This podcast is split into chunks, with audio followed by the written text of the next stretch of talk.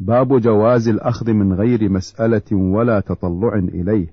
عن سالم بن عبد الله بن عمر عن أبيه عبد الله بن عمر عن عمر رضي الله عنهم قال كان رسول الله صلى الله عليه وسلم يعطيني العطاء فأقول أعطه من هو أفقر إليه مني. فقال خذه إذا جاءك من هذا المال شيء وأنت غير مشرف ولا سائل فخذه فتموله فإن شئت كله وإن شئت تصدق به وما لا فلا تتبعه نفسك. قال سالم فكان عبد الله لا يسأل أحدا شيئا ولا يرد شيئا أعطيه. متفق عليه. مشرف أي متطلع إليه.